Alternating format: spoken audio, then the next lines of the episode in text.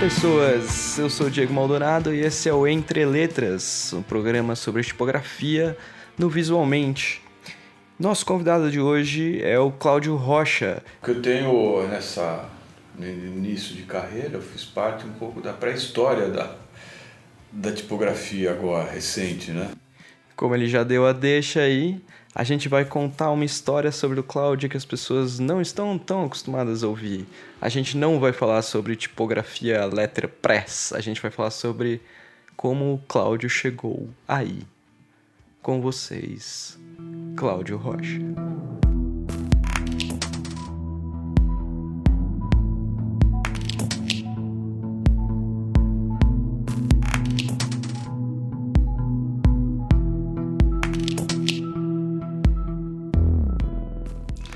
Olá, Cláudio, tudo bem? Tudo, tudo legal, Diego. Bom, uh, o nosso Entre Letras, ele sempre vai buscando um pouco além do que as pessoas já conhecem, né? Eu passar o seu currículo aqui, que é o que eu faço normalmente, é, é uma coisa meio sem sentido nesse momento, porque eu acho que você basicamente é o currículo das pessoas. Mais ou menos, né? É. Mas assim, como eu tô há tanto tempo na estrada, o currículo é meio longo. Então, como que você começou a entrar no, no design, Cláudio? Que, que momento que você enxerga que você começou a se ver como designer? É, eu lembro bem. Foi quando eu estava no colegial, fiz colégio objetivo e a gente tinha um grupo de teatro, né? Coisa normal e com a tendência de esquerda, estou falando aqui anos 70, né? na época que o Herzog tinha acabado de ser morto, ele estava lendo Brecht. E esse grupo, é, a gente tinha também essa tendência poética, e vários do grupo escreviam poesia, tinham interesse nessa área. A gente estudava literatura para o vestibular e tínhamos um professor que era incrível, assim, realmente conhecia e gostava muito de literatura, principalmente poesia. E a gente resolveu fazer um jornal. E eu desenhava, do grupo era o único que tinha esse tipo de habilidade. Alguém falou assim: ah, a gente precisa de alguém para diagramar o jornal. Eu falei: eu diagramo. Eu não tinha a menor ideia do que fosse diagramar. E nem de produção gráfica. A gente fez esse jornal em serigrafia. Eu fiz as artes fazendo colagem, montagem, levamos para um maluco para imprimir. No fim deu certo. E eu gostei da brincadeira. negócio de diagramar, sabe? Brincar com espaço, colar textos, tudo datilografado, sabe? Eu já tinha um pouco letra 7, já conhecia, fiz algumas coisas com letra 7. E aí eu resolvi é, que eu ia fazer isso. Nessa época você tinha quantos anos de idade, mais ou menos? Uns 16, uns 16. Uns 16 anos. 16 para 17 e tal. E aí eu falei pro meu pai, eu terminei o colegial, falei, olha pai, eu não, não quero fazer vestibular. Na verdade eu tinha entrado, eu falei, não, não quero é, eu vou ficar de bobeira. Fiz um, nem sabia que existia ano sabático, fiquei de ano sabático. No final do ano, eu prestei de novo, e mas também não gostei. Eu falei, vou trabalhar. Você prestou para quê? Arquitetura e não lembro mais, alguma outra coisa se foi letras, mas enfim. É, fui trabalhar, pedi emprego para um conhecido que falou, olha, tem um lugar aqui que, eu, que ele era jornalista, trabalhava no Estadão, queria arrumar emprego no Estadão de diagramador, esse pode. Aí falou, não, aqui no, no Estadão eu não tenho muito contato, só entrego as matérias, mas tem um lugar que precisa de um assistente gráfico. E eu fui para lá, acertei e comecei a trabalhar e fazendo uma revista, eu era assistente, né? E os folhetos dos cursos que esse lugar dava. Que lugar? Como chama IDORT. É uma coisa que vem dos anos 30, chama Instituto de Organização Racional do Trabalho. É umas coisas ligadas a desenvolvimento, sabe, da, da economia. Fizeram um grupo de empresários e tinham, queriam racionalizar o trabalho, levar conhecimento dos métodos de administração, porque não tinha faculdade de administração de empresa, né? Então eles supriam, sabe, nessa área de, de engenharia da produção, administração financeira, era um, sabe, uma espécie de SESC, o SENAC da época, que dava cursos assim, e eu fazia essa, essa produção gráfica. Um ano depois, o cara que eu era assistente mudou de área e sobrou para mim, e eu era o departamento de arte desse lugar. Tinha uma gráfica só que atendia praticamente esse instituto e era tudo no centro, uma gráfica no terceiro andar. Eles tinham todo o processo, desde a parte de composição, tinha a máquina Morisalva, IBM Composer, um departamentinho de arte, impress... fotolito, impressão e acabamento, tudo no terceiro andar, no Largo do Paissandu. Eu trabalhava no Dom Zé Gaspar, eu ia de um lado para todo dia, eu descia na gráfica e passei boa parte do meu tempo, passava né, do dia dentro da gráfica. Entrava na câmara escura de fotolito, acompanhava impressão, fazia todo esse acompanhamento dos folhetos da revista e era assim, era da, da gráfica. Então eu entrei nessa coisa do design e da produção gráfica, que eu não separo uma coisa da outra, né? porque é fundamental, se você projeta algo que vai ser reproduzido, é fundamental é, conhecer as características, as possibilidades, as limitações, né? os princípios da produção gráfica. E desde o começo eu entendi isso e fui fundo fala de processo de impressão, materiais, sistemas. Dos anos 70 para cá, assim, eu passei por todos. O primeiro livro que eu fiz a capa, ele foi impresso em offset, mas foi composto em linotipo. O que, que eles faziam? Tiravam a prova num acetato que chamava Melinex. Essa prova era com uma purpurina dourada. Colavam essas, esses acetatos flexíveis num astralon, né, que é um acetato grosso, e gravavam a chapa offset a partir de uma impressão tipográfica. A matriz era uma prova sobre o acetato. Não era um desktop publishing, né? Quase, quase. Mas era muito mais barato. Já tinha fotocomposição nessa época. Mas custava muito caro. Para fazer livro, não dava. Quem usava mais era o pessoal da propaganda, que tinha verbas, né? usavam fotoletras, eu usava pouco. Era Composer IBM, que era uma maquininha bem legal, e letra 7 para títulos. Então, é, esse era o processo de utilização de composição né, com, a, com os recursos da época. E você lembra na parte de letra 7 o que, que chegava aqui no Brasil? Que, que, que fontes vocês tinham acesso via letra 7? Muita coisa, porque é, eram fabricadas no Brasil. Porque as, as importadas tinham um problema, a cola era para um clima temperado as importadas aqui no Brasil, com o calor, você não decalcava mais, ela não durava. Nossa, um problema climático. Climático, tecnológico, tipográfico. E, e aí começaram a fabricar aqui no Brasil. E era fabricado pela Letra 7 mesmo? Tinha uma subsidiária, a Letra 7 do Brasil. Legal. E eles promoveram em 76, acho, o primeiro concurso Letra 7 de tipos e ganhou uma fonte brasileira e o Colin Brignall veio para ser membro do júri, para julgar a fonte. E quem ele era? Simplesmente o cara que dirigia o departamento de criação da letra 7, que depois foi para foi comprado pela ETC e, e o Colin Brignall ficou como diretor do, do, de criação. E foi quem comprou as duas fontes que eu tenho no catálogo da ETC, foi o Colin. A gente chega lá. então, e eu escrevi duas fontes feitas no compasso e na, no nanquim. Dois alfabetos, vamos dizer, porque não pode chamar de fonte, porque era só o desenho. Sim. E quem ganhou foi o Nelson Bavaresco, que entrou para o catálogo, a vencedora entrou para o catálogo com uma, uma fonte que ele fez para a campanha da Honda chamava Honda Way, né, a campanha, e a fonte chamava Bava Way, de Nelson Bavaresco. Isso é anos 80? Ou Isso é... 70? Boa pergunta. Não lembro direito. Por aí, fim dos anos 70, começo dos anos 80.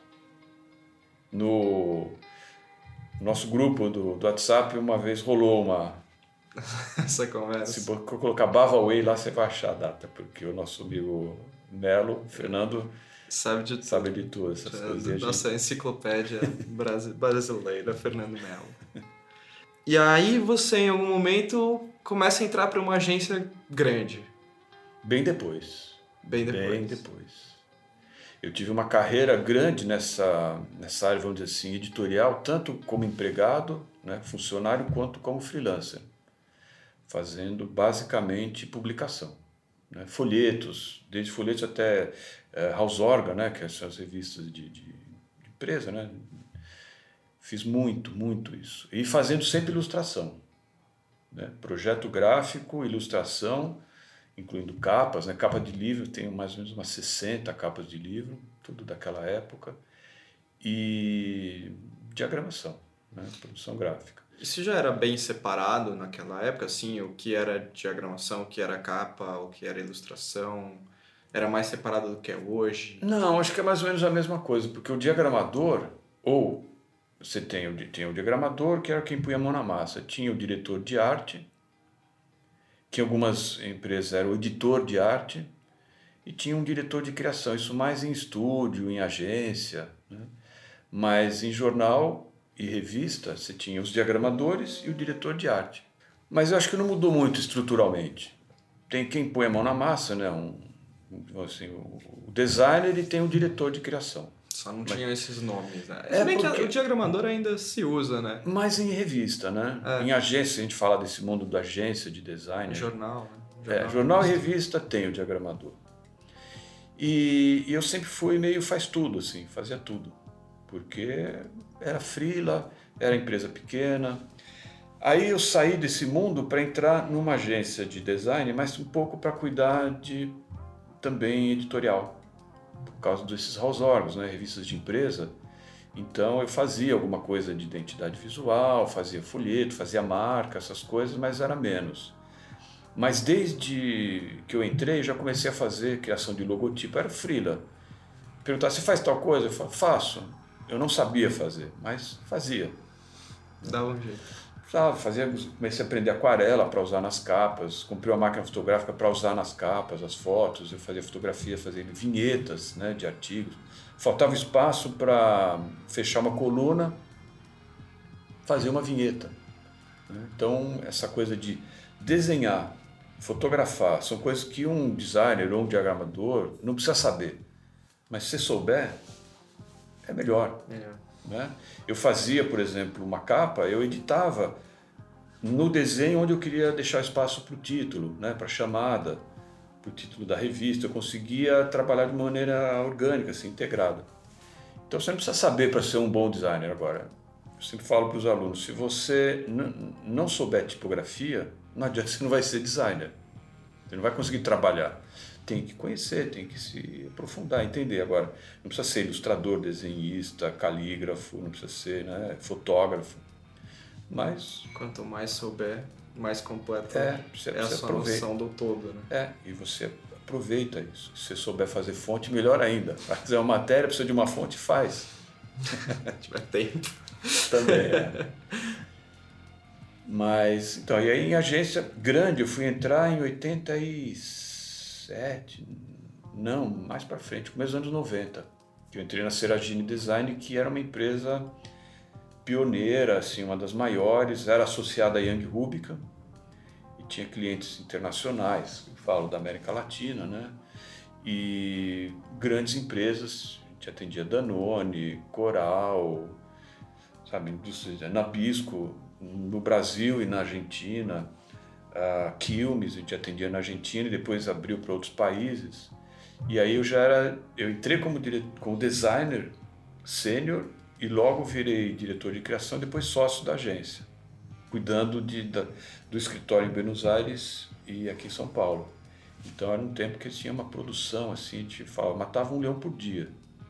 Aconteceu daí fazer uma apresentação de manhã ir para Buenos Aires, apresentar e voltar para terminar uma outra apresentação aqui em São Paulo porque era tudo contra, assim, você não dizia não, né? Isso a gente tá falando de começo dos anos 90, né? É. Era um pouco mais difícil viajar do que é hoje. É, se bem que para Buenos Aires é tranquilo, né? Não, em questão de horas, sim. Bom, é. talvez demorasse um pouco mais do que demora hoje, mas assim, você não tinha tantos voos quando tinha, tem hoje. Não, tinha, né? não. Buenos Aires você deve ter três voos por dia, pelo menos, hoje. É, lá acho que era um, um por dia, eu acho. É. é, dois no máximo, eu não lembro, mas era divertido. Ia todo mês eu passava lá alguns dias desenvolvendo o projeto, tinha uma pequena equipe lá. Então era uma, era uma coisa bem dinâmica, fazia apresentação né, no Peru, né, em Lima, Montevidéu, a gente ia para várias cidades que eram empresas da Quilmes, que a Quilmes já tinha essa brincadeira de cervejaria grande comprar as pequenas, né? Então a Quilmes comprou em vários países da América Latina. Então a gente, eles compravam e mudavam, né, atualizavam as embalagens, os rótulos. E a gente fazia esses projetos por Buenos Aires. Né? O, o cliente era da Seragine de Buenos Aires. Vocês tinham um escritório em Buenos Aires? Tinha. Era bem legal. E quanto da, do seu conhecimento tipográfico e de produção você usava lá? Como que era essa relação? Então, era uma... É, aí, recuando um pouco, né, como eu tive essa percepção desde cedo que os tipos, pela letra 7, minha escola foi a letra 7. Meu olhar para a diversidade tipográfica foi pela letra 7. Porque as empresas, depois comecei a trabalhar com fotocomposição também, eram aquelas fontes que a gente conhece, né? Para texto, que você usava em título, quando ampliava, ficava com aqueles ink traps, com os espaçamentos que você tinha que ficar no estilete, né? Porque a fotocomposição se tirava a prova e depois tinha que pestapar. E aí era aquela história de ficar fazendo kerning na, no, no estilete. Era muito insano. E não tinha essa coisa de mandar o arquivo. Era uma lógica assim, você recebia o texto datilografado, marcava, e era em laudas, né, com o número de linhas, com espaço, você tinha que calcular o texto e tinha o tipômetro, para você recalcular como que você ia compor aquele texto. Porque não tem história, você joga na caixa de texto e vai ajustando entre linha, corpo, para fazer caber. Não, você tinha que calcular antes. Como é que faz? Se você manda compor com corpo 10 ou com corpo 11, se sai muito grande, estoura o número de páginas, você está ferrado. Porque não cabe no espaço que você tem. Foi tudo projetado antes. Você faz muito pequeno, vai dar um puta branco, você vai ter que ficar enchendo linguiça, ele colocar ilustração, se virar. Então você tinha que calcular. Era um grande trabalho, de, era tudo feito no, no, na, nas folhas, os gabaritos, você calculava, traçava tudo, anotava, olha, eu quero corpo tal, entre linha 10 sobre 12, medida tal, ligava para o fornecedor, o fornecedor mandava um motoboy, chegavam os malucos lá na redação, você entregava o pacote, o cara levava para compor, um, dois dias depois voltava numa prova, revisava, anotava na prova tudo estava voltava para os caras arrumarem, muitas vezes tinha que compor quase tudo, dependendo da qualidade do, compositor. Voltava uma segunda prova, aí você fazia o pestap. Se sobrasse algum erro, você ainda tinha que pedir as emendas e encaixar, tira a linha fora, passa a cola de benzina e cola no lugar. Era bem primitivo. E, pensando no fluxo de, de, de trabalho, como, é, quem escrevia era, era um jornalista ou um redator? Redator, aí, né? sim. É, um redator. Aí é, vinha do o designer, passava o espaço para o redator e era o inverso, o redator mandava o texto Você e o que designer caber. que tinha que fazer caber. Tinha que fazer caber. E aí não tinha histórias, tipo, não dava, ó, só que não cabe. Não, aí se realmente, ah, dependendo da situação, você fala, olha, calculei aqui, vai estar tá, tá dando isso, está dando, sei lá, quatro páginas e meia. Tem espaço? Vamos, era assim, quando você fazia a, a edição de arte, o editor, você discutia, tinha possibilidade. Aí se cortava a matéria. Tinha que cortar, não tinha jeito. Não dava para diminuir o corpo. Ia, né, se, se- dizer, até poderia mandar compor menor, mas não era o caso. Não fazia Então, sentido. É. Então era uma coisa que tinha um fluxo que hoje a gente não, não imagina, né? Que é tão simples, né? Recebe por pela rede, dá copy paste, põe no programa editor e você faz os ajustes, Chama Manda- o jornalista ali, o redator Manda. ali direto. manda para a caixa postal dele, o cara, né, eletrônico, o cara vê, lê, assim, é, é uma dinâmica bem, bem mais tranquila. Eu acho que eu só queria deixar uma coisa clara, que eu não sei se todo mundo sabe o que é letra 7, e a gente falou bastante disso. Tá? É, você quer explicar o que, que é o que é o letra 7? Em poucas palavras? Em poucas palavras, Claro. assim, para uma pessoa que não sabe o que é isso. Tá, é um sistema de letras transferíveis. É, são folhas onde tem várias letras A, várias letras B, e você é, decalca essas folhas compondo o texto, né? E essa, essa a letra, ela é uma impressão serigráfica numa superfície, né, de, de flexível, e por trás dela, na base inferior, tem uma película de cola bem leve. Então, quando você coloca essa folha de com as, com as letras em cima de um papel, você traça uma linha guia e vai decalcando as letras da palavra. E literalmente você passa com um instrumento, uma caneta, eles tinham as espátulas e essa letra gruda no papel por causa dessa colinha que tem embaixo. Letra 7 existe até hoje, na verdade, né? É muito pouco usado, mas assim, se você... Você encontra, mas É, não se dá letra 7. É, é, São outras não, marcas. Eu não, acho que é. eles pararam de produzir. Mas o conceito ainda existe. Se você for numa... Às vezes, em papelaria comum, você, você encontra umas cartelinhas pequenas, assim, cartelinhas tipo, pequenas, Aquela é. era tipo maior que um, um A4, assim, É, entre mais um ou menos, A3 e é. um A4. É, E Entre A3 e eu tenho ainda uma pilha enorme, funciona até hoje. eu tenho uma enquadrada em casa. Eu É. fui, no, fui no, no dia tipo do Rio Grande do Sul. Eles deram de brinde pra todo mundo. Legal. Porque tinha al- alguém lá no. é, que eles conseguiram ali, algum dono de papelaria, alguma coisa que tinha encalhado e ele não podia vender, sei lá por que motivo, era um motivo legal que ele não podia vender aquilo. E aí ele deu, e aí todo mundo saiu com uma folha, uma folha ou duas, até dava pra pegar mais depois. se quiser. assim, sem uso. Total. As minhas estão tudo já meio faltando letra. É. E quando acabava o A, a gente pegava a letra V, né, virava de ponta cabeça, decalcava, pegava uma barrinha de alguma outra para formar um Dá A. um jeito. É, a gente era mestre em criar letras. Ah, isso é legal. Se virava. Isso é legal. E só um parênteses, o catálogo da letra 7 era incrível, porque eles convidavam, eles, eles começaram em 1965, e durante umas duas décadas, pelo menos, eles, hum, hum, eles tinham uma equipe que recortava as matrizes em rubilite, que é um para fazer a matriz da serigrafia, com uma habilidade. O Dave Ferry foi funcionário do, do Colin Brignon o, vários outros, aqueles da. Vou lembrar o nome deles agora, que fizeram aquela Foundry, The Font, The Font. Eles são também as, é, Freda Sack. Eles são, eram type designers muito bons. É, trabalhavam lá e eles chamavam, tipo, Hermann Zapf, para fazer fonte para eles. Sabe, tinham várias fontes assim, o, o Novarese criava fontes exclusivas para a letra 7. Então era um catálogo de um altíssimo nível. A Helvética tinha uma presença grande, né? nas- nos, Eles nos projetos criaram uma fonte, 7. uma, uma versão da Helvética, porque eles tinham que recortar as letras, tinham que fazer a matriz. Então, se eles conseguiam o direito né, de reproduzir uma fonte, de utilizar, eh, não tinha como. Tinha que ampliar essa num tamanho específico. Eles punham nessa, nesse acetato e iam recortando com estilete, tirando o que não era letra. E depois montavam isso em fotolito e gravavam a matriz em vários tamanhos. Então, a, a precisão que eles desenvolveram. Bom, tem o livro da letra 7 que conta bem essa história, Sim, né? ia comentar isso. É maravilhoso. É muito bom, eu tenho esse livro. Acho que eu até já, já postei no Instagram, no meu livro da semana, que eu faço às vezes. É o. Tem um. É da Unity, né? É um livro amarelo bonitaço, assim. Eu comprei. eu comprei numa versão. Quando eu tava no Kickstarter ainda, né? Agora eu, não- agora eu não sei se dá pra comprar ainda, não sei como Então, sabe que eu nunca vi o livro? Eu, eu mandei material que eles me pediram, através do Colin, uns catálogos brasileiros. Eu nunca soube se, esqueci de escrever para eles, se publicaram alguma coisa do Brasil com imagens que eu mandei.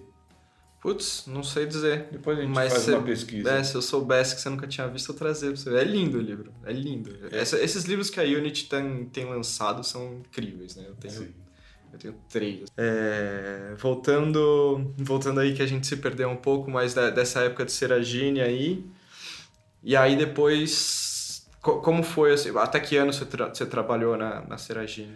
Até 93. Eu, eu lembro do comentário, o Lincoln Seragini, né, que é o, foi o fundador, né? A Seragini não existe mais, ele só está como consultor, o, o Lincoln. Primeiro projeto que eles me deram para fazer embalagem, eles faziam muito embalagem, era o principal, e faziam também identidade visual. Quando eu entrei, a gente depois virou aquela história do branding, né? Mas esse primeiro layout que eu fiz internamente, o Lincoln olhou, assim, nossa, esse rótulo está parecendo capa de livro porque eu não tinha esse cacuete da embalagem. O layout que eu desenvolvi parecia uma capa de livro. A lógica como designer estava ainda atrelada ao editorial, porque são coisas diferentes. Né? A, a lógica construtiva de uma embalagem, né? de um, seja um rótulo, seja uma, um cartucho, né? uma caixa, uma lata, o que for, um copo de iogurte, é outra dinâmica. Não, não dá para E aí fui aprendendo a entrar né, também nessa área, que era uma atividade que eu praticamente não tinha feito antes. E, como eu te falei, logo virei diretor de criação e aí sim, é, já estava nos primórdios né, da computação gráfica. Você não vai acreditar, como a gente fazia apresentação era no computador Amiga, você ouviu falar do Amiga, né? Sim. Commodore Amiga.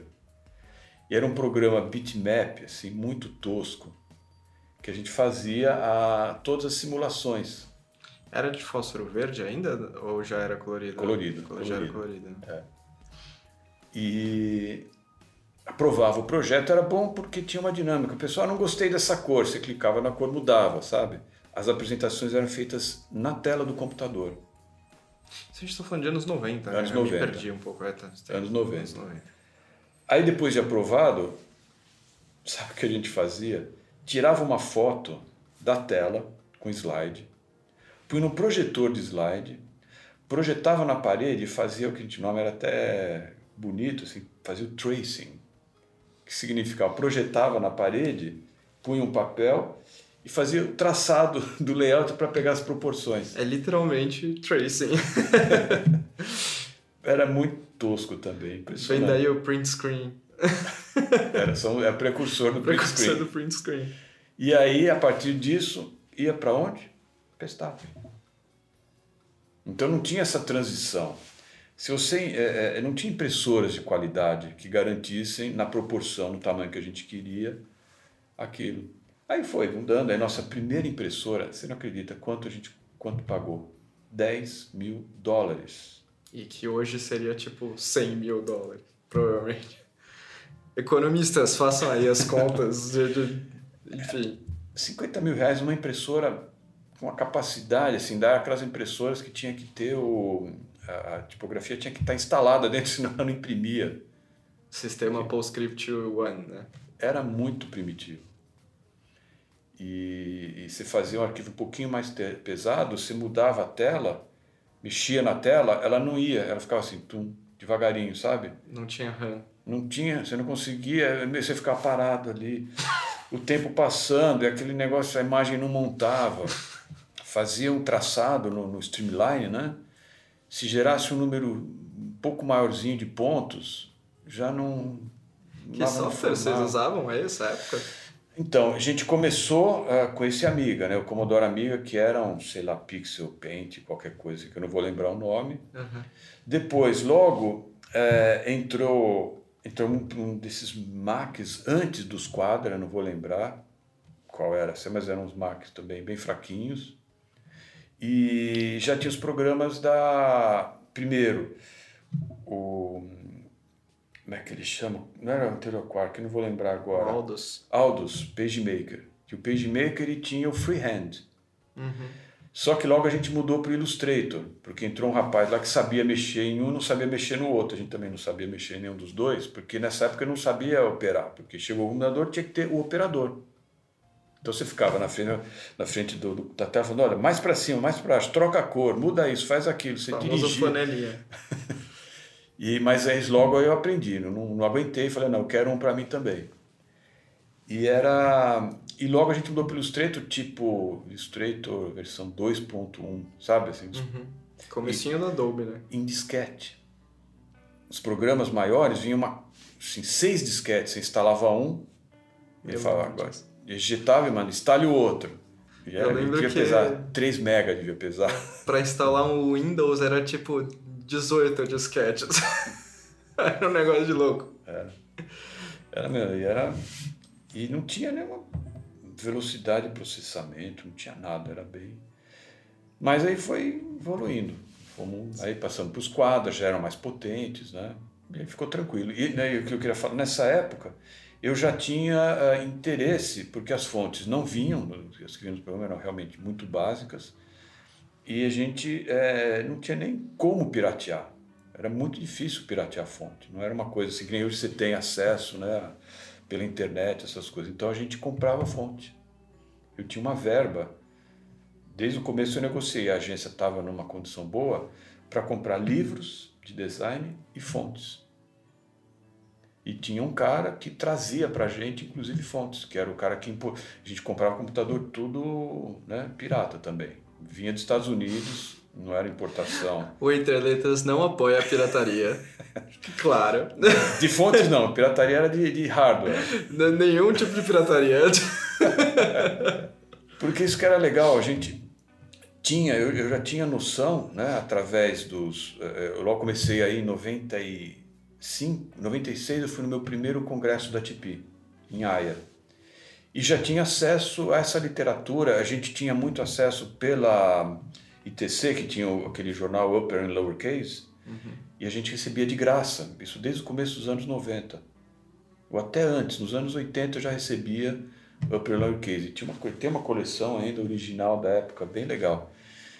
E uma vez eu fui, também tinha verba, eu fui para uma feira da, da de- não de Apple, uma feira de computação gráfica, comprei a primeira máquina fotográfica da Apple, uma que era compridinha assim, uma cinza, também muito fraca, mas comprei. E eu tava lá, tinha o pessoal da Font House, que anunciava no jornal da ITC, e era ali perto, em Connecticut, não era longe de onde eu estava, porque de, de- eh, tinha sido em Flórida, depois eu fui até Nova York. E era perto. Tomei um táxi, que era assim, sei lá, 40, 50 minutos de Nova York, toquei a campainha, falei, ah, vim comprar fonte. Meu inglês ainda era bem fraquinho, né? Cara, a menina me olhou com uma cara assim, falei, que planeta você veio, meu? Por que você não telefonou, não mandou? Já tinha e-mail nessa época, né? Eu fiquei meio assim, falei, não, sabe o que é que eu tava passando aqui? Tava por aí. tava por aqui resolvi House comprar. é House H-A-U-S. certo? É, é, Só pra mesmo. deixar claro. E ah, ela falou, tá bom, entra aí. Me deu uns catálogos, ele também tinha um jornalzinho super legal, que eu não lembro o nome agora. Escolhi lá umas 8, 10 fontes, fiquei esperando eles copiarem no disquete e voltei feliz da vida. Um pacotinho de fontes assim, super exclusivas, era uma coisa que era um patrimônio.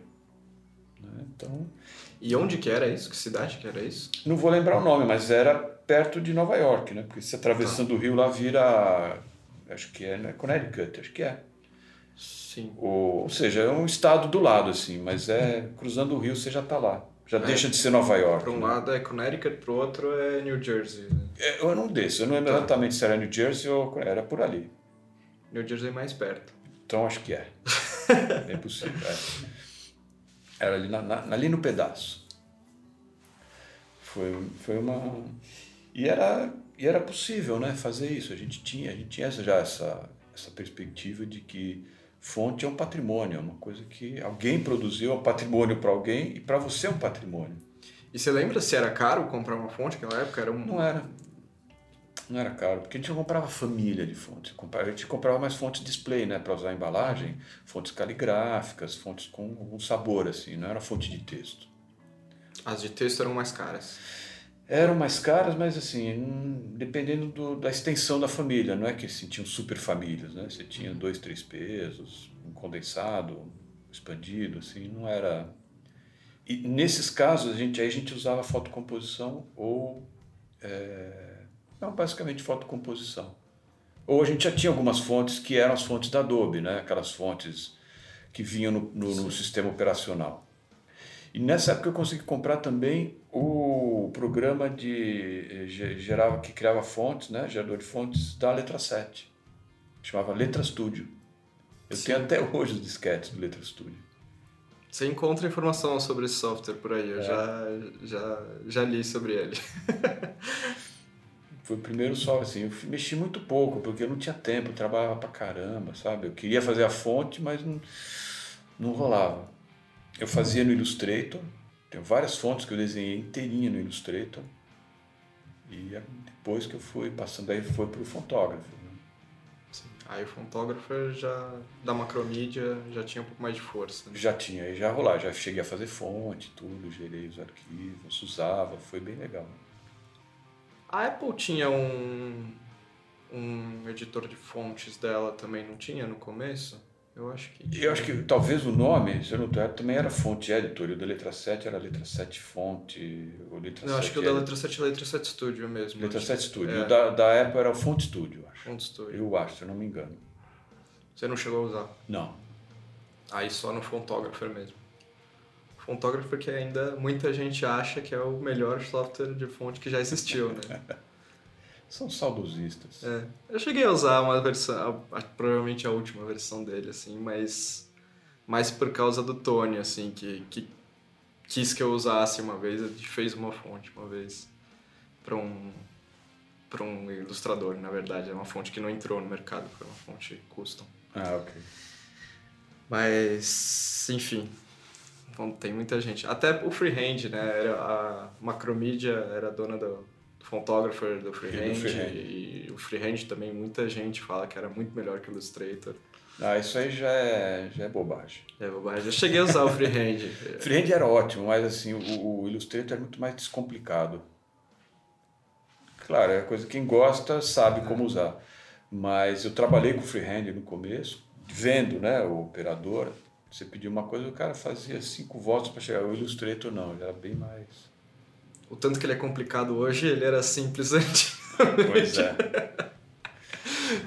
É, Illustrator. e aí, bom, você teve. Aí que você comentou anteriormente, você chegou a ter esse contato com a ETC e suas fontes foram. Você teve duas fontes lançadas para a ETC: a Gema e Underscript. Underscript. Nome meio esquisito, mas. Como que foi? Como, que você, como chegou a, a ter isso? Então, chegou uma, uma época que acho que todo profissional acaba tendo uma crise profunda. Assim. Eu estava muito descontente com esse trabalho que eu vou dizer comercial. Muito descontente. Assim. Tava, não aguentava cliente, porque você não conseguia avançar com o projeto de uma maneira decente por conta de interferências ou limitações. Eu estava realmente num- numa crise profunda. Assim. Eu andava com uma nuvenzinha preta, sabe, em cima da cabeça. E aí, fim de ano, férias, eh, eu fui com esse espírito para praia, assim, né? Não ia para praia. A família ia embora, falava, me deixa aqui, não quero. Ficava lendo. Eu levei alguns livros, algumas coisas, entre eles um exemplar do Upper Lowercase da ITC. Vendo ali, uma, folheando, lendo, tal, vi um anúncio do, ah, da ATP anterior, que tinha sido em São Francisco. Nossa, um congresso de tipografia, o que, que será isso? Voltei, mandei, não lembro se foi um fax para eles, tinha endereço de fax, não tinha assim. A internet era discada, era lenta, complicada, eu não lembro. Entrei em contato com eles e fiquei sabendo que o próximo congresso ia ser em Haia. Eu falei, eu vou. Porque nesse processo aí da nuvem preta na praia, eu comecei a ver tudo que eu tinha feito na- até o momento. Né? Trabalho editorial, trabalho em agência, ilustração é, e tipografia. Porque eu, durante todo esse tempo, eu fui colecionando assuntos, garimpando assuntos sobre tipografia, que era muito raro. Não chegavam tantos livros, não tinha literatura em português nas revistas, não tinha nada. Assim, não se falava em tipografia. Absolutamente, não tinha. Aí eu falei, puta, isso é a coisa que eu gosto, isso que eu quero fazer. E voltei para São Paulo tal, entrei em contato e me inscrevi fui para a AIA. E na época o presidente era um cara que era o presidente da ITC. Então tinha muita gente da ITC e o Colin Brignon estava lá, O presidente da TP. da TP. Não vou lembrar o nome dele agora, mas ele inclusive que editou, ele tinha uma editora, né? E ele editou um livro sobre a ITC, um livro belíssimo. Tony tem. O Tony tem muita coisa. E esse livro é, é- é um clássico, assim, da, da- contando tudo como foi a ETC. Um belíssimo, recomendo esse livro, eu mesmo não tenho. Aí é, eu assisti, o Colin tava, fez uma palestra, ele estava lançando aquela fonte é, do Macintosh, sabe uma fonte Art Deco, ITC Rainy? sim. Sim. Ele apresentou, porque era uma fonte que ele estava trabalhando. E no- no, Só deixar claro aqui, Macintosh, o arquiteto, não, não o da Apple. É, exatamente. Rainey, Charles Rainey Macintosh. É, exato. Que nas plantas dele utilizava as, né, as cotas, as informações do projeto no desenho, eram com umas letras e as fontes. E a fonte foi feita a partir dessas referências, entre outras. É, acho que o grande projeto dele é a escola de Glasgow. De né? arquitetura, Acho né? que- É, que pegou fogo duas vezes já, né? Essa última, puf, acabou. Quase foi para o chão, assim. PT, né? Perda total, não Partido dos Trabalhadores, PT. Porque é, já tinha pego fogo na biblioteca, eles conseguiram segurar, e agora, que um ano, dois atrás, pecado. Eu visitei antes do entre o primeiro e o segundo sinistro. Mas voltando ao assunto. E aí, aí eu estava lá na, na palestra, assisti a apresentação e eu tinha uma. Eu tinha feito um specimen impresso, eu tinha impresso na, na, na impressora da, da agência. Tem, eu imprimi dois três exemplares. Um ficou com o Colin Brigner, outro com o Eric Spiekerman e outro ficou comigo. E eu mostrei para ele, fazendo, dizendo, olha, quer, tem interesse e tal? Ele falou, ah, tá, deixa eu, deixa eu levar aqui, achei bacana e tal. E o curioso que quando eu fui para esse congresso, eu, eu, na verdade, eu já tinha um estúdio. Quando eles me chamaram para Seragine, eu já tinha um estúdio. Eu fui para Seragine, mas não fechei o estúdio. Deixei uma pessoa trabalhando lá, e era do lado, eu saía da Seragine, ia para lá e dirigia os trabalhos. Tinha que se virar, né? Você tinha um nome nesse estúdio? Última Forma. E ficou, fiquei com ele muitos anos. Indo embora, eu tinha feito esses impressos, mas eu fiquei com uma né, crise de nanico, né? Falei assim, pô, eu vou levar essas fontes, isso aqui não tá legal, né? Pô, eu vou mostrar para os caras, eles têm uma puta tradição, tem uma, né, uma vivência, vai ser ridículo. O que, que eu vou mostrar lá, né? Fechei a porta e larguei, fui embora. Antes de tirar a chave, falei, pô, quer saber? Eu vou levar, mas que eu ouvi é um não, eu, eu vou perguntar por quê, né? Por que, que tá ruim? Eu vou... E voltei, peguei e entreguei. O Colin, saindo de aí, ele tinha ido para Nova York, ele morava em. ele, ele ficava na, em Londres. Ele mora lá. E foi para um board meeting do ITC e apresentou as minhas fontes, duas, e, e os caras aprovaram. E ele é, me mandou um, um telex, um telegrama, dizendo: Olha, tuas fontes, duas fontes aqui a gente quer, tal, e nós vamos acompanhar com você o, o desenvolvimento das, das fontes.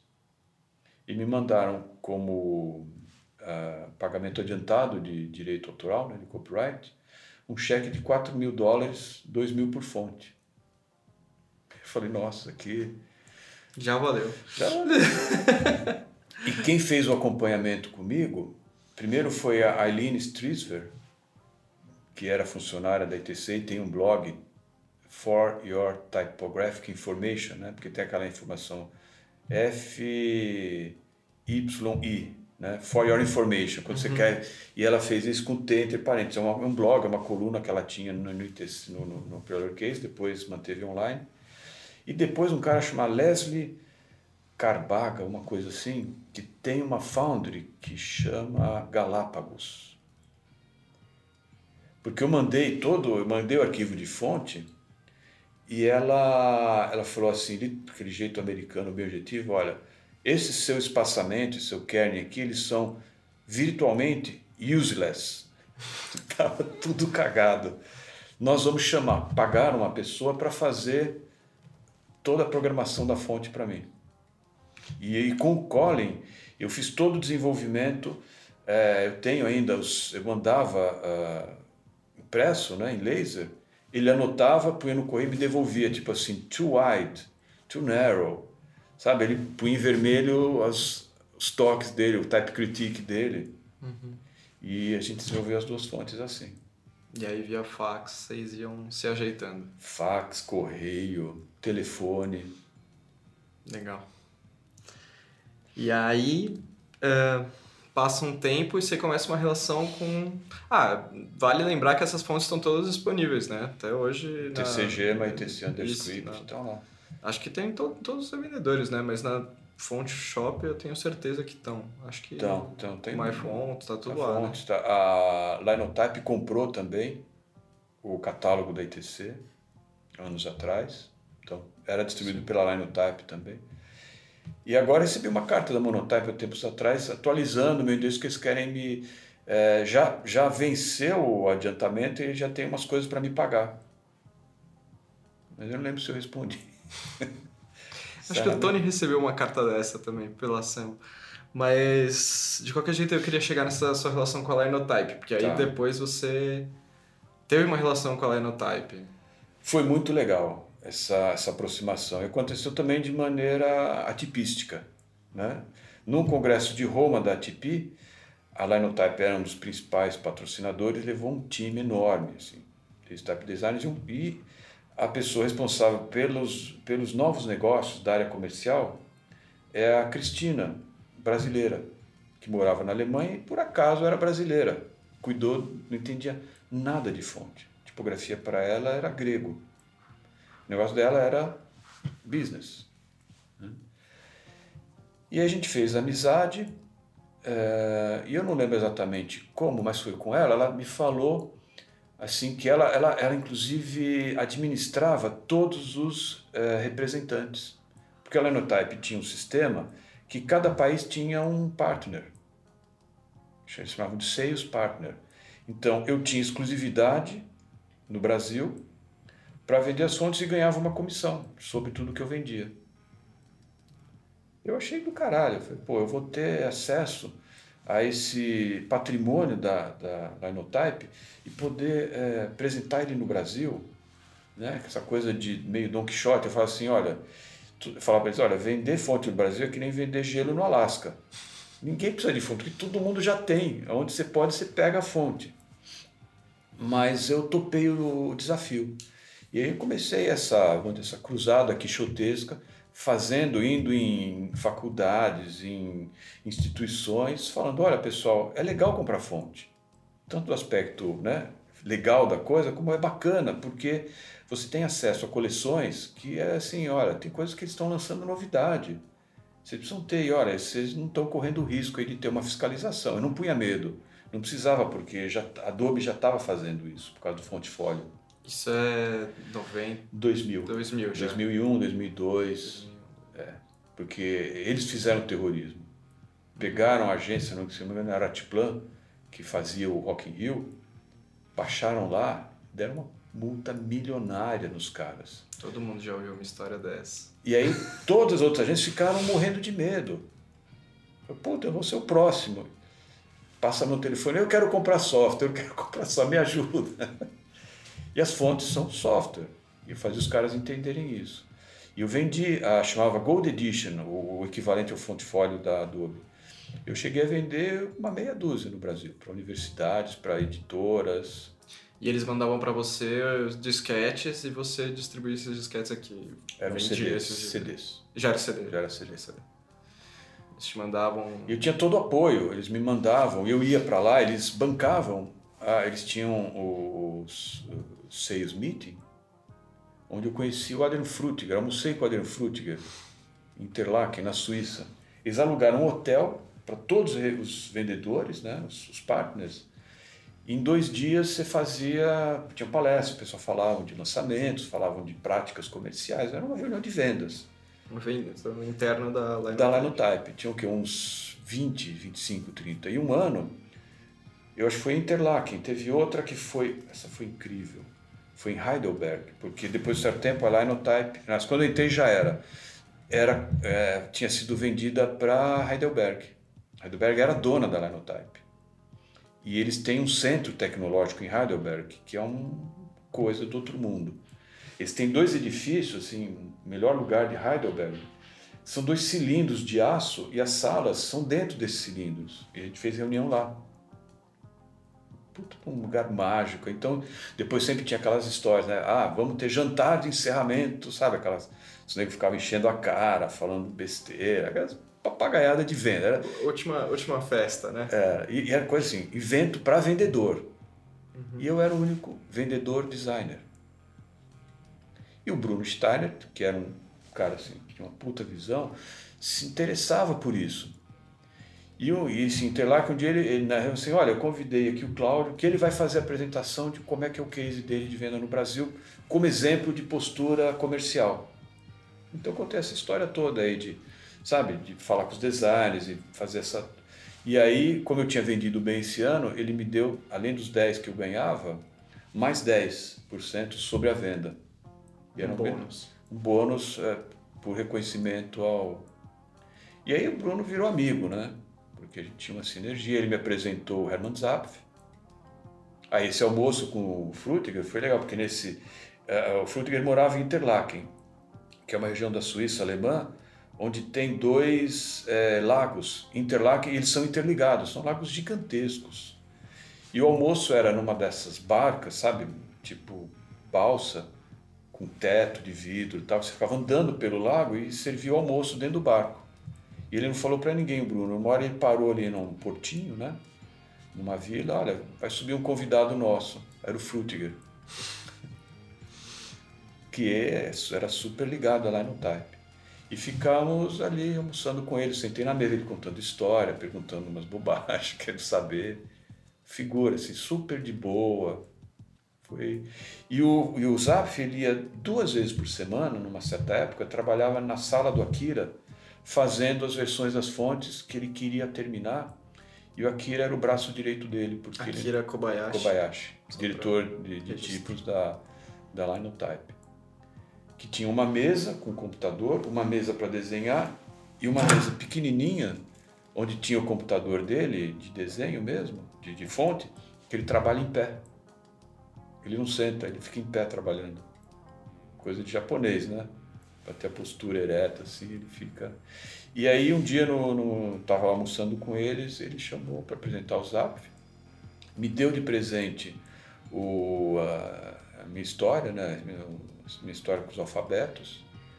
Eu falei, nossa, que legal, queria publicar no Brasil. Ele falou, tudo bem, pode, pode publicar. E aí que eu trouxe para Rosari que a gente fez a versão em português do autobiografia, né? Minha história com os alfabetos, acho que é isso. Esse livro você encontra por aí às vezes, né? Eu Tem, a, que, a Rosaria é... tá atuante. Tá Mas no catálogo ela... ainda. Tá, tá no catálogo ainda? Tá, tá. É, Mas estante que... virtual, com certeza. É, então, é, não é um livro difícil de, ser, de achar. Eu tenho esse livro. E aí eu tinha manha de mandar fax e ligar para o Zap. O Zap me encheu de livro, mandou o, aquele dos alfabetos dele, eu tenho uma edição do MIT, não é, é em tipografia, né? Me mandou livros dele que são raríssimos. Tá livro pesado, mandava cartão de Natal. A gente ficou chapa. É porque era metido, né? Eu Toma aprendi. essa, povo. Não, é, nesses lugares, quando você vai, essa, a gente vê isso nos, nos congressos, né? Sim. Aqueles caras que pra gente ou são heróis ou são nomes no nosso menu de fontes, eles estão ali para tomar um cafezinho, para contar uma história, são super abertos. É, eu, é, essa é a maior recomendação que eu, que eu sempre dou para o pessoal, é vá a eventos, né? Vai e se mete. Ah, um dia eu estava numa, numa livraria do, do, do, Congresso, era em, essa era em Lyon, e tinha aquele livro do Computer Types, eu não lembro, do Sumner Stone. Tava ali o livro, né? Não sei qual é, mas... É um livro incrível dele, é um dos primeiros livros sobre desktop publishing, né? aplicado à, à, à tipografia. E eu estava lá de bobeira vendo os livros tal. Aí entra o Summer Stone. Eu falei, ah, cheguei pro livreiro, falei assim, olha, putz, eu vou comprar esse livro aqui, mas posso pegar a assinatura antes que ele vá embora? O cara assinou lá, bateu um papo com o Stone e tal. Aí fui para pagar o cara, é, agora autografado custa mais caro. falei, tá bom, vai. É. Sumner Stone, assim, para quem não sabe, ele foi um dos primeiros, se não da primeira equipe da Adobe, né? De, Era o diretor de títulos. É da primeira equipe da Adobe? É, não sei se é a primeira, mas... mas... Uma das primeiras, é. né? Ele fez vários projetos... Ah, o principal projeto que ele fez, que é lindo, que é a Adobe, né? A, desculpa, a Bodoni da Adobe. Que ele montou uma equipe e foram lá para Parma. Ficando lá só mexendo nos tipos, nos catálogos, nos livros, nas matrizes. E fizeram a ITC Bodoni sob direção do, do Stone. É, ele, ele fez vários. É, ele, sob direção dele, teve vários projetos. Assim. Se você olhar as clássicas da Adobe, você vai encontrar o Sumner Stone no crédito de vários. Sim, sim. Cara... É- e ele tem uma, um sítio em São Francisco, já é Typecon. A festa de encerramento da Typecon foi na, no sítio fazendinha dele, onde ele planta amêndoas. É, mensagens para mim. Ok. Deve ser, do, deve ser algum Summer Stone. É. E ele, nesse sítio, eles fizeram um evento indescritível. Começou assim no pôr de sol, foi anoitecendo, acendendo fogueiras, tinha guacamole, tudo. Tava o. Como é que ele chama? O Max. Aquele holandês que tem umas fontes da Holland Fontes.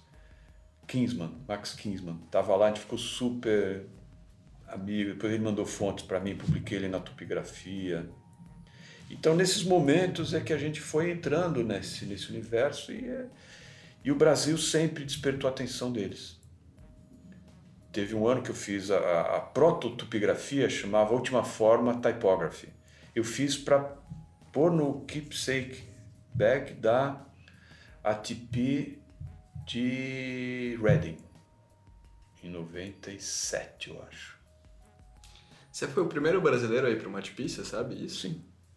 O primeiro delegado, porque eu cheguei pro diretor lá da, da ATP, o presidente, né, que era esse cara de Nova York, no, no almoço, se pegando comida, eu vi ele, pô, é o seguinte, eu vi aí que tem os delegados e tal, né? Eu quero ser delegado do Brasil para tipo, como é que faz? Você já é. Foi. Fui. E todo ano fazia um relatório, pegava todo, eu tenho vários, e todo ano saía, era publicado o relatório da TP. Até hoje. Tem também com todos os delegados? É, eu acho que não, não impresso, Tá. mas, mas online sim. Tá, então eles faziam isso e, e vinha dentro o relatório de todas as delegações do mundo inteiro. Então tem várias do Brasil. Pelo menos uma meia dúzia eu fiz. Legal. Bom, é, a gente falou sobre muitas coisas. Eu, eu queria. Eu, eu cheguei a anotar aqui pra gente falar como que surgiu a tupigrafia, mas talvez essa seja uma conversa. Com o Tony. Uma outra conversa, porque pode, pode se estender demais. Mas eu posso dar em breve, assim, qual foi a gênese. Então, como foi a gênese da tupigrafia? Eu, eu tinha que ir para a TP de Boston e estava sem grana. Aí eu montei um ciclo de palestras que chamava Tipografia e Prática. Eram, sei lá, seis, oito palestras. E que eu falei, olha, em vez de eu co cobrar isso, um pacote e tal, eu vou fazer que nem entrada de cinema. Eu divulgava, quem queria pagava a entrada de, uma, de um filme. E foi super legal. Eu roubei um auditório de graça na Vila Mariana. De graça. Era uma permuta porque eu criei a marca para essa empresa que tinha um auditório incrível no último andar do predinho deles. Eles me cederam, né? E, e o Tony foi, o, todo o pessoal do design, o Shima foi. Aliás, eu conheci o Shima lá. E deu certo, fui para Boston e eu prometi no último, antes de ir, falei, olha pessoal, quando eu voltar, eu vou fazer uma palestra de graça para quem quiser vir, vou contar o que aconteceu lá, porque não chegava as notícias, não tinha como a gente tem hoje, né? Na, em tempo real, streaming, ou né, um monte de foto, postagem, fotos postagens de monte. Não chegava, não, você ia para lá, o que acontecia lá ficava lá. Né? Então, eu falei isso. E aí o Tony foi, né, nesse, nesse último, acabou e falou assim, pô, tu tem uma ideia, vamos fazer uma revista de tipografia junto? Eu falei, pô, demorou, né? O Tony já fazia Macmania. Já fazia Macmania. E, aliás, as primeiras seis edições saíram pela Bookmakers, que era a editora uhum. dele. Eu falei, pô, demorou, Tony, vamos fazer. Ele falou, ah, já tem um nome. Eu falei, qual é? Tupigrafia. Pô, fechou. Ótimo nome. e foi isso, depois o resto é história. O resto é história. E aí eu queria então trazer para agora. Tá. Aí você tem a Now Type, né? Um trocadilho ótimo aí para agora. Não foi intencional. Mas a Now Type que você já tinha um tempo atrás, né? E aí ficou em, na geladeira. Completamente. E aí agora você retoma com o seu filho, Lucas Franco. E foi por causa dele que eu retomei, porque sozinho eu nunca faria isso de novo. Porque eu tive um trauma muito grande chamado FontLab.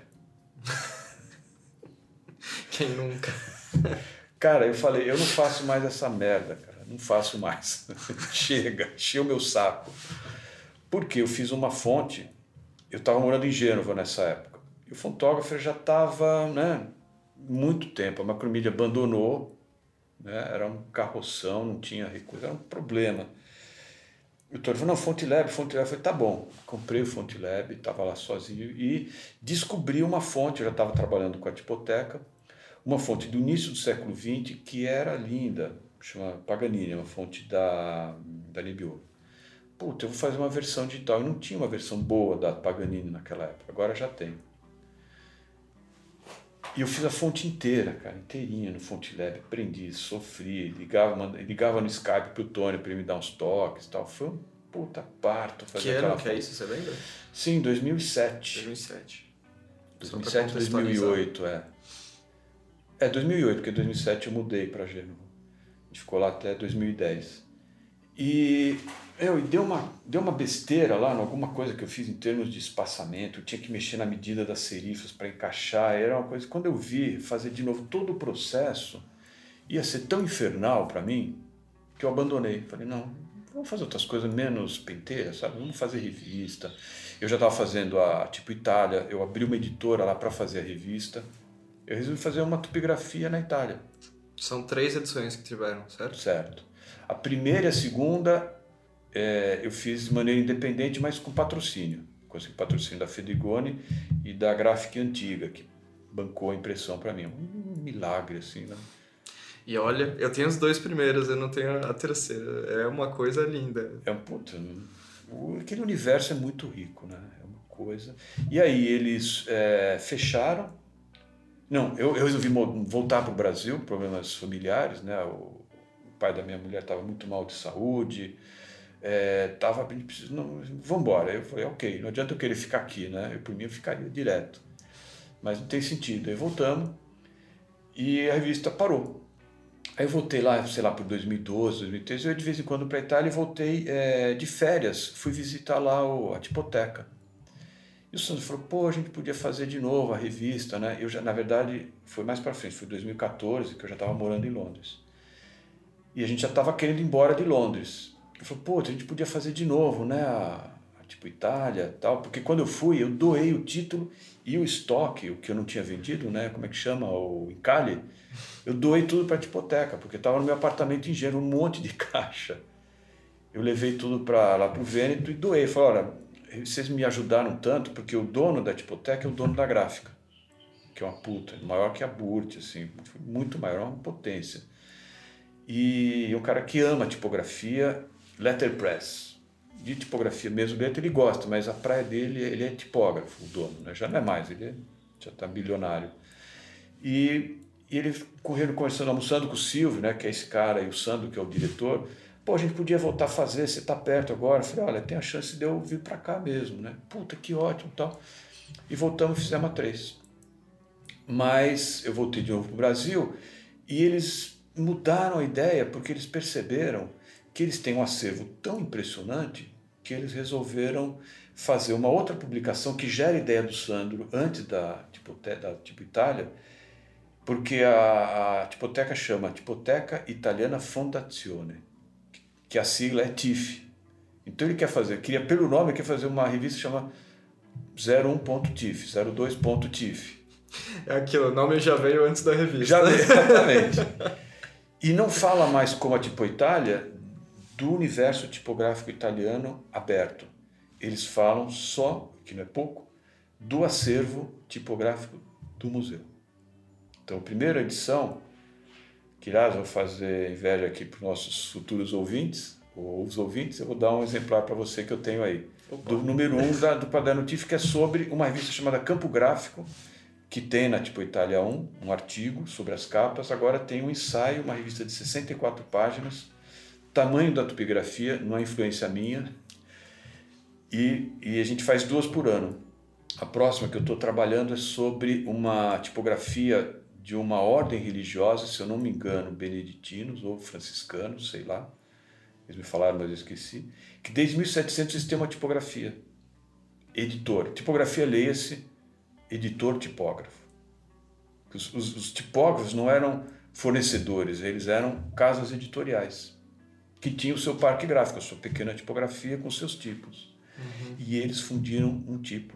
E eles têm até hoje as matrizes, as funções, desculpa. E, e o número dois é sobre essa chama, tipografia seminário, porque é o seminarista, aquelas coisas de igreja, né?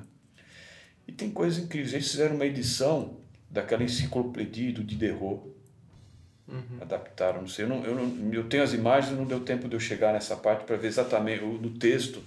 Eu ainda estou tô, tô jogando as imagens para ver a quantidade de páginas, estou fazendo aquela que não preciso mais do tipômetro de calcular texto. Estou jogando lá, tô, atualmente estou espalhando o material para ver o que, que ele me diz. Eu uhum. brinco com o lançamento da tipografia tipo Itália 1, eu falei, olha, eu não faço a revista, a revista que é feita através de mim, porque uma imagem, um conjunto de imagens, eu, eu abro e elas vão me dizendo, olha, eu vou para a abertura da matéria. Eu falei, tá bom, fechado.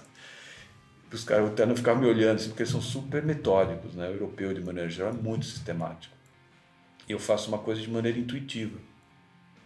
E com o Ricardo Louco, que fez a Itália, tipo Itália 3 comigo, ele não se conformava com a minha liberdade, assim. No fim, puta, quebrava altos paus, discutíamos, mas tudo numa boa, sabe? Porque ele é um cara também super rigoroso, com uma qualidade, eles são muito muito precisos, né? O Ricardo Louco da CAST, né, que é uma founding, Sociedade é, Cooperativa Anônima Società Tipográfica, é uma coisa assim.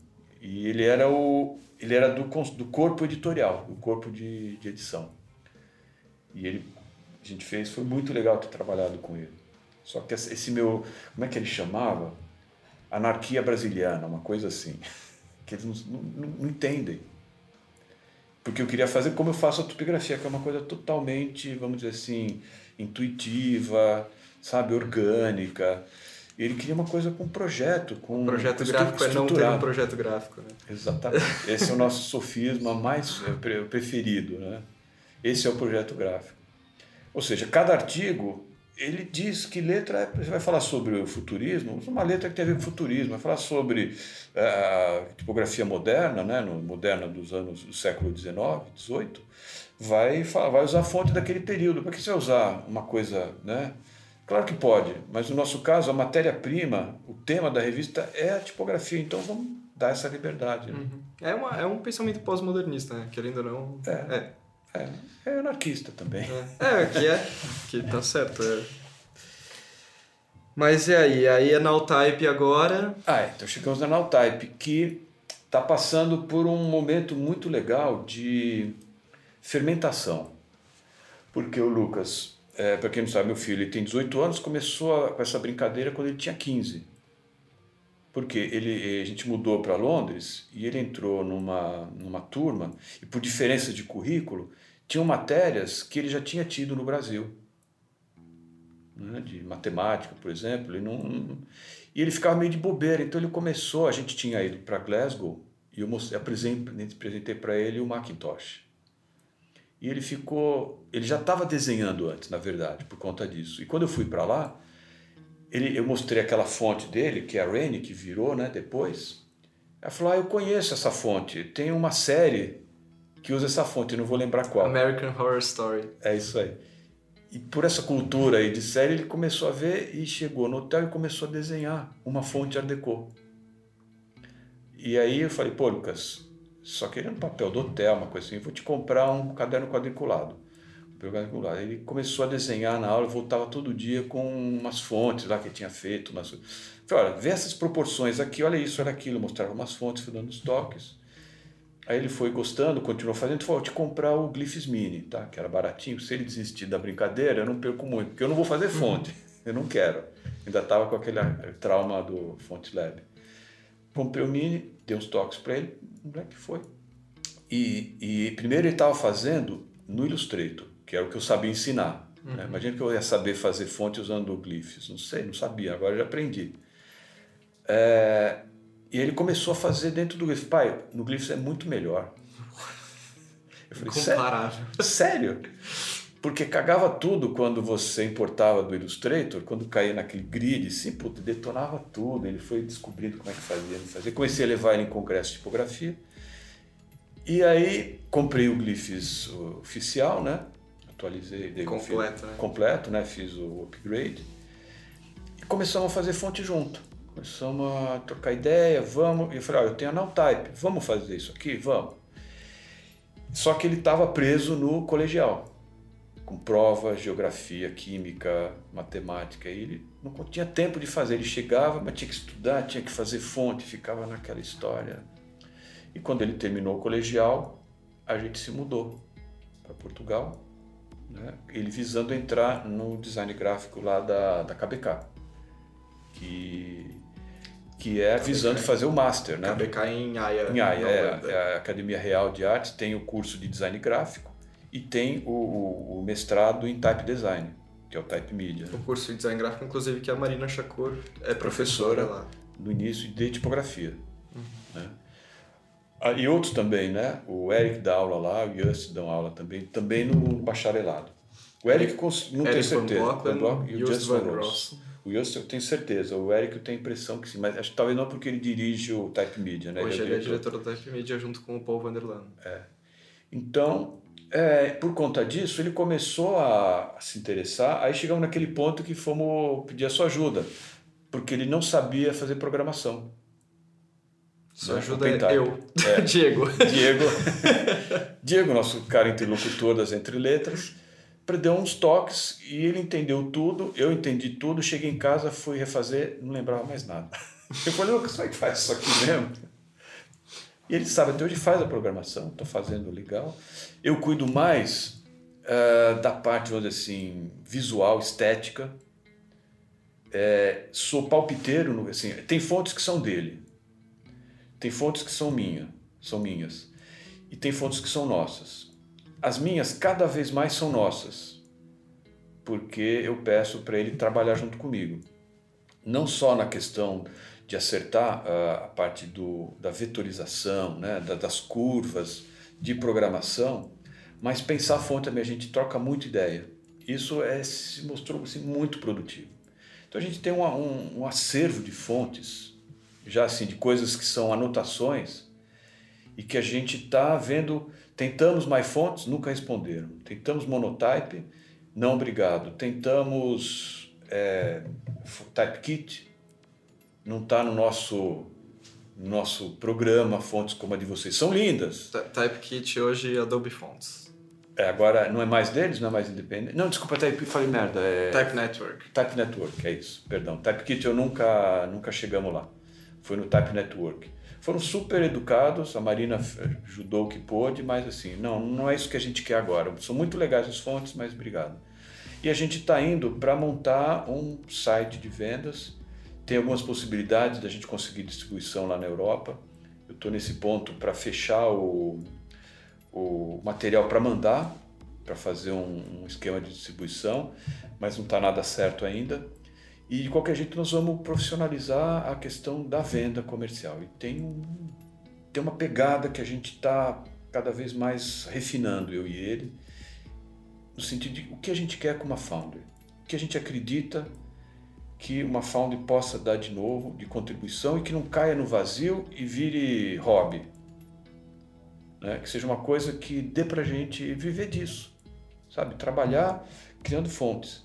Então, é, nesses seis meses que o Lucas teve em Lisboa, ele adiantou um monte de coisas, terminou as fontes que ele estava se propondo a fazer, mas tem muito mais para desenvolver, tem muito mais coisa.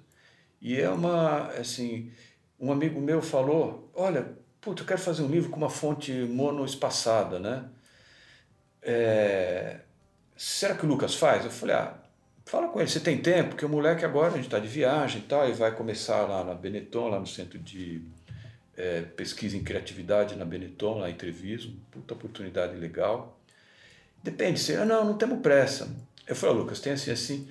Aí ele pegou, fez ali um esqueminha de uma fonte modular, Será que é isso que ele quer? Falei, pô, essa fonte está linda, Lucas, mas eu acho que, primeiro, que ele não passou o briefing direito. Segundo, eu acho que não é isso que ele quer, porque vai fazer poesia. É uma coisa meio máquina de escrever, sabe? É, ah, tá bom, mas não, guarda, essa fonte aí ficou legal. Faz, a, faz as maiúsculas, a gente manda para distribuição na Europa. A gente fez em dois dias um, o conceito da fonte, uhum. né, o básico, assim, os, as caixas baixas e, a, e os números. Então, essa e eu venho com uma ideia, descobri um negócio, a gente viu uma história, falei, puta Lucas, olha isso aqui, nós fomos na feira Tijuana esse fim de semana, vimos um negócio assim que o cara foi fazer a, o itálico da fonte e deu ruim. Em vez de italizar a fonte, eu não sei, eu perguntei, mas por que vocês fizeram isso aqui? Isso é uma fonte? Não, não, isso aqui é problema do Word. Em vez de italizar, fez assim com a fonte, cara. Você já viu isso? Tipo, inclinou, inclinou. forçadamente. falei, cara, nunca tinha visto isso. Vamos fazer uma. Já fizeram, pai.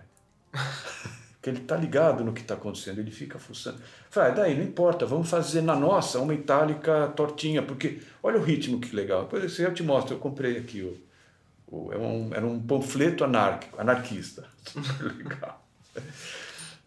Então, a oportunidade de fazer fonte, fontes que têm algum tipo de brincadeira, aparecem assim do nada, cara, do nada. Hoje mesmo apareceu uma outra através do filho do Décio Pinhatari, que foi, que foi o grande, um dos grandes, eh, foi um dos criadores da poesia concreta no Brasil, né? Uhum. Um trabalho que o Décio fez em cima do trabalho de um cara que morreu nos anos 70, que criou uma fonte que é muito legal. Falei, pô, vou fazer essa fonte já. Falei com ele, vamos reeditar o poema com a fonte nova. Então, é, essa coisa de qual que é a pegada da Now Type? É isso, é agora. E para quem está precisando agora da fonte. Então vai ter é, fontes históricas, como a gente tem várias, né? mas a gente está usando é, ela no design. Todo o trabalho que eu faço, essa capa da revista que eu fiz na Tipoteca, eu fiz com três opções de fonte. Uma delas era do Lucas. E aqui eles escolheram é a do Lucas, a Maggiore, que é uma fonte art deco cheia, sem miolo. Eu faço uh, rótulos para vinho na, lá na Itália, uma, uma vinícola que faz Prosecco já tem duas fontes nossas, entendeu? Então nós estamos fazendo para nosso uso. Uhum. Já tem livro da Companhia das Letras que usou, através do André Hellmeister, fez uma capa. Então a gente está querendo dar essa pegada editorial, gráfico, é, para os tipos sem. É, para nosso uso. Mais ou menos assim, é, fiz uma, um artigo sobre um cara, na, sobre um, um poeta português na Topografia 12, usando a nossa fonte, que é a tradição da topografia. Tony fez uma matéria sobre o, o, o J. Carlos, fez a samba. Então a gente faz as fontes para a gente e com a possibilidade de pôr para venda, que é a nossa ambição, ganhar dinheiro fazendo fonte, é, é trabalho profissional. Mas tem um tempo, é um mercado complexo, né? Uhum. Difícil, tá sendo bastante repensado, né, esse mercado. Exato, tá saturado. A gente conversou com o Fábio Hag aí, vocês ouviram, o Cláudio ainda não, porque não saiu nesse momento que gravamos. Mas a gente conversa bastante sobre essa reflexão sobre o, o que está acontecendo com o mercado agora, e, enfim. Cada um está tentando uma coisa diferente. E é muito estimulante, né? Porque uhum. esses grandes players, né? O monotype monopolizando, né? E agora com essa nova mudança, a gente não sabe exatamente o que, onde vai estar a rentabilidade, onde vai estar a viabilidade. Né? Então, esse caminho da gente usar as nossas fontes em projetos é pensando no usuário. A gente está focado no usuário. Uhum. Então tem uma série de ações que a gente está é, formatando de como a gente quer ser conhecido. Legal. Como atingir. Identidade. É, identidade e, e, reconhecimento no sentido assim, ah, esse cara existe. Uhum. Essa fonte existe. E como eu vi uma, uma entrevista do. Puta, é da Clean Fontes, como ele chama, o Clean Fontes, esqueci o nome dele. Putz, eu sou horrível de nome, eu, eu sei. Pessoal, eu depois, sei. depois a gente é. põe, põe, na, a gente põe na edição. Chris Sowersby. Chris Sowersby. É um puta, é um puta, puta type design, puta cabeça. Adoro o trabalho desse cara, adoro o que ele faz, a maneira como ele vê. E, e ele fala num. É na da, da de Nova York, no, no Type Directors Club. Tem um post dele, uma entrevista, que ele fala como ele conseguiu, é, como é que consegue, o cara pergunta, que as suas fontes sejam tão utilizadas pelos designers. Então foi uma aula, assim, inclusive uma coisa muito generosa, ele abre a fita, sabe? Uhum. Ó, uhum. oh, é isso, cara, eu penso isso, eu sou contra fazer é, projetos fake, sabe? Para mostrar a embalagem, a, a fonte funcionando, o, a pessoa cria uma, uma embalagem e põe a fonte. Eu, eu não faço isso, acho que isso não, não é um serviço. O cara, o, o designer é muito mais inteligente, ele não precisa que você mostre para ele como funciona. Ele tem que olhar a fonte e enxergar, entender a essência da fonte para né, saber o que, que ela, para que, que ela serve, para que ela foi criada. Eu procuro sim descrever bem a fonte. Então, conceitualmente, o trabalho dele é brilhante. Até porque às vezes a gente não sabe como a fonte vai ser utilizada. Né? Você pensa é. numa coisa e, e, é usada de outro jeito. Vai porque nem filho, né? Se põe no mundo. põe no mundo e não sabe o que vai dar. Você fica na torcida, né? É o máximo que dá para fazer. É. Até onde você foi, né? Cabe a tua responsabilidade ali, né? Alimentar, né? Da educação, ensinar os valores, né? De respeito, de... Mas cada um, cada um, que nem falava uma moça que trabalhava com a gente. Cada um, cada um. É, tem uma história ótima que a terrorista, a fonte que o Tony fez com o Bernardo, foi comprada pelo, pelo governo americano. é fato isso. É genial, né? É maravilhoso. Os caras viram alguma coisa ali. É. Então acho que agora a gente pode terminar. E Legal. antes do, do, do da última pergunta, eu só queria dizer que para mim é uma honra enorme estar te entrevistando. Pô, depois de você ter sido meu professor por diversos momentos. Então, eu poder aqui. Aliás, aquela turma que você participou, com o Luiz Amorim, a Renata, a Marta, o Lucas, foi uma turma do Mackenzie ali que. É, pois é. Mó respeito. Ah, o... Inclusive, a Renata vai ser entrevistada. Ah, legal. Eu já marquei com ela e acho que ela vai ser a última dessa temporada, mas ela vai contar algumas histórias que ela, ela tava nesse curso comigo. Legal. E, enfim, é, só queria agradecer muito aqui a recepção. E no fim de todo o episódio, a gente pede uma dica para o nosso entrevistado. Que dica você dá para os nossos ouvintes, Cláudio? Ah, é, você tinha me falado isso, eu esqueci, cara, completamente. São tantos. Do alto dos meus 162 anos, como fala meu pai, meu pai está com 93 e tem um senso de humor ótimo, né? Do alto dos meus 193 anos, a melhor coisa que vocês podem fazer é comer alho. Eu gosto de alho. Ele fala: alho é um antibiótico natural. Ele tem, meu pai, problemas cardíacos sérios Sabe quantos remédios ele Agora não, porque ele teve um outro probleminha. Antes de ter esse problema, sabe quantos remédios ele tomava? Nenhum. Ele abandonou os remédios e tomava o alho, comia o alho sistematicamente para afinar o sangue e para fortalecer né, todo o sistema imunológico.